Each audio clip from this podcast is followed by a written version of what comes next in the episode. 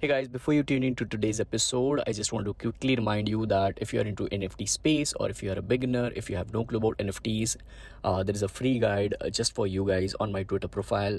Go visit, check out twitter.com slash digital pratik. You can find the link in the description of this episode as well. Go check out the pinned tweet on my Twitter profile, twitter.com slash digital pratik. Go learn and apply NFTs for free. And now, back to the episode right after this intro. Welcome to another episode of Digital Pratik Reloaded. Blockchain, DeFi, NFTs, marketing, branding, and everything.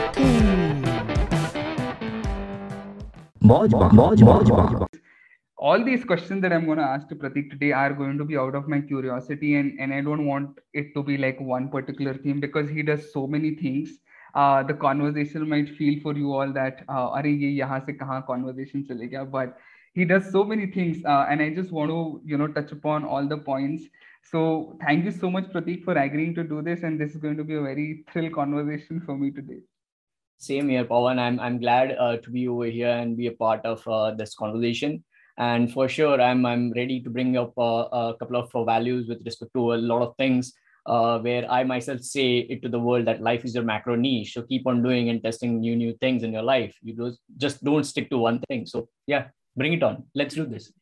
Super. You know the very first thing that i want to ask you is um and a lot of people on the internet have different opinions about this which is about being a college dropout. Um, and i know you have been a college dropout and sort of it it probably has turned for the best for you. But if somebody comes to you and asks you that should they drop out of college to pursue what they want to do? Um, what what advice or suggestion do you give them about this? Or in general what's your view about call, dropping out from college? It's good and bad both because see um, it, it depends upon the individual's situation at that point in time when he or she is asking that question. Like uh, let's let's go back 11 years ago when i took a drop uh, in 2010 like i was a good student. I scored 88 percentage in science. I was an engineering student. I loved the subjects. I scored 93 in physics 94 in maths. I was a brilliant student i would say so I really loved the subjects. I really loved engineering. But there was an incident like my dad got a paralytic stroke. And in engineering, if you don't appear for the examinations of odd semester, you cannot sit for the next odd semester. You know, so similarly for me, it was like sixth semester, which I couldn't appear for the examinations. And that's the reason why I couldn't like I had to take that drop because my dad was hospitalized. Uh, it is for the first ever time I'm going to a hospital and I'm seeing my dad. You know, uh, I have never been to an hospital in my entire 21 years at that point in time. And then for the first ever time, I'm entering the hospital, I'm seeing my dad. And that to a paralytic stroke, where in my entire family, nobody has been into medical history.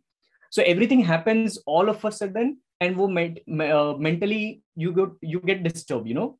And I was not this strong, which I am right now at that point in time. I was just a normal kid going to college. Uh, so yeah, I took a drop. I couldn't appear for the examinations, and that's where I I still went for the seventh semester. But because I didn't appear for six, I was not able to do that eight. So now these kind of scenarios might come in in individual's life. At that point in time, if you're taking a drop, it's perfectly all right. Voila, awesome. But then the question is, why did I still take a drop after this incident? I could have once again appeared, cleared the examinations, and never being a college dropout still I'm three times dropout. Why? Because maybe in the second drop, what started happening was uh, one of my friends gave me this Rich Dad Poor Dad book at that point in time. That also shifted something over here that, okay, fine, financial IQ is totally different than what we are studying over here. If I'm studying engineering just for the sake of making money at a good job, this is already giving me education. Why should I do this? Once again, those kind of things. And meanwhile, I had to make money. So I started doing call center jobs which I had no clue about. I borrowed formals from my friends and all those things. So now I'm also making money. I'm having the shift of financial IQ. My dad is hospitalized. A lot of things happened. And because of which, finally, for the third ever time, I decided, okay, fine, I'm firm. No matter what happens now, I'll go against anything and everything, but I look forward to 10 years now. I won't judge myself on the basis of 2012 or 13 or 14 when my colleagues or my friends would be earning 25 or 35,000 rupees as an engineering job, guys. Yeah. You know, so it, it depends upon the practical situation of an individual's life. And then another scenario is somebody who might take, take a drop might be an NRI student who has a bank balance yeah. of his dad, who doesn't bother. maybe his dad has just sent that student or kid to college just to experience few things his dad is least worried about the college education Mm, yeah. So many you know I, i'm just spoken of uh, three or four maybe incidences which are practical scenarios in india and see whatever i say is with respect to indian culture you know i never say anything outside Yeah. somebody yeah. when say somebody when comes to me and says uh, gary vaynerchuk says take high risk in your 20s i'm like he says with us culture he doesn't know indian culture that much which we are living you know if your dad is paralyt- paralyzed and in indian culture your dad is providing your college education fees in the us it doesn't happen like that Yeah. Yeah. so there are so many differentiators which people don't see and then when they hear somebody that huh, college drop is necessary for a successful life no no no who said that there are so many engineers who are there and still are able to be successful you know Yeah.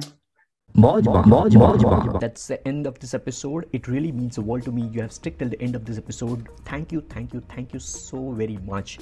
Just one little request if you can just subscribe on Apple Podcast if you're using iPhone, or follow me on Spotify if you're using Spotify to listen to this episode or any other platform. Make sure you also share it with your friends. Take a screenshot of this episode and share it on your Instagram story. I'll give you a free shout out to as many as possible, and I'll see you on the next episode. With that being said, this is your host and host, the Digital Pratik, signing off. Stay awesome and keep smiling.